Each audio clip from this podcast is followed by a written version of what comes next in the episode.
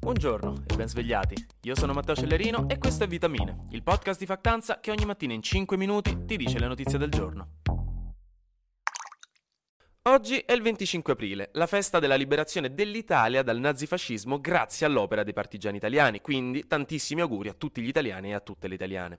È un giorno estremamente importante per la nostra Repubblica, nata proprio grazie alla resistenza partigiana e un momento anche per riflettere sulla storia del nostro paese e della nostra politica. Come ogni anno, oggi si alzano moltissime polemiche e ora con la questione in Ucraina, campacavallo, si stanno sbizzarrendo, come per esempio il senatore Petrocelli del Movimento 5 Stelle che ha twittato ieri ieri per domani, buona festa della liberazione e l'ha scritto con la Z maiuscola, una chiara provocazione giocata sulla Z, divenuto il simbolo dell'invasione russa in Ucraina, quindi diciamo completamente in antitesi con il senso di questa giornata. Il senatore è stato espulso dal suo partito perché in effetti questo gesto è stato definito inaccettabile.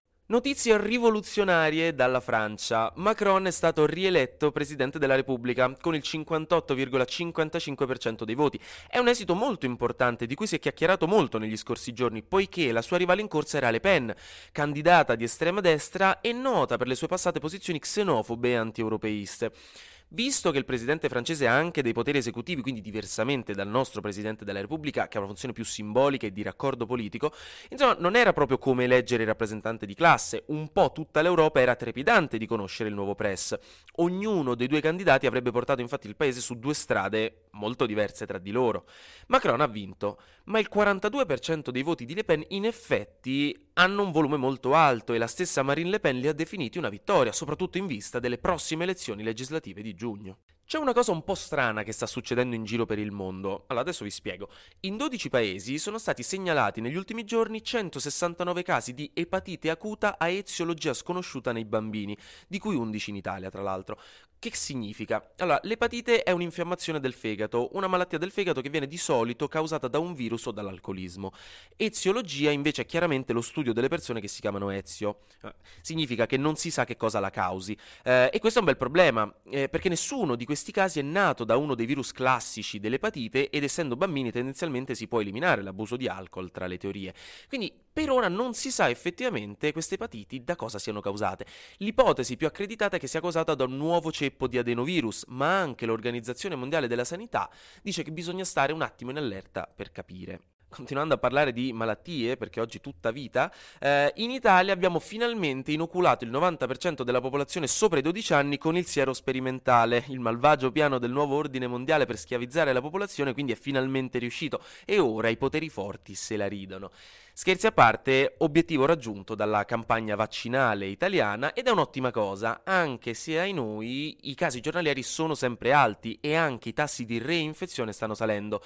Per questo motivo si sta pensando di non togliere l'obbligo di mascherina al chiuso come in teoria sarebbe dovuto accadere dal primo maggio e come in effetti hanno per esempio ufficialmente fatto a Israele. La pandemia insomma non è ancora finita, raga mi dispiace. Finiamo un po' in bellezza con un insight culturale, eh, perché sabato scorso ha aperto ufficialmente la Biennale di Venezia, la famosissima mostra che si tiene chiaramente a Venezia, eh, che dura fino al 27 novembre, quindi tranquilli avete tempo per andarci. Questa mostra è famosa perché tutti ci devono andare per poter mettere le storie e sentirsi un pochino più indie, quindi io vi ho avvertito. Ma parallelamente si sta svolgendo anche a Rio de Janeiro il Carnevale, il famosissimo Carnevale di Rio che tendenzialmente si svolge a febbraio, però quest'anno, a causa del Covid, l'hanno posticipato ad aprile aprile. Si terrà fino al 30 e quindi diciamo il carnevale è famoso perché le varie scuole di samba della città, che sono delle scuole di samba incredibili, si sfidano a colpi di samba eh, per definire quale sia la scuola migliore all'interno dei sambodromi. Eh, quest'anno infatti non ci saranno tendenzialmente diciamo, delle manifestazioni in strada a causa del Covid, ma all'interno dei sambodromi ci saranno le varie competizioni. Quindi io vi ho avvertito, se volete prendere un biglietto all'ultimo minuto per Rio, ora lo sapete. Grazie a tutte e a tutti per aver ascoltato la prima puntata di Vitamine, il nuovo podcast di Factanza. Noi comunque ci sentiamo domani perché sarà successo di sicuro qualcos'altro e io non avrò finito le cose da dire. Buona giornata.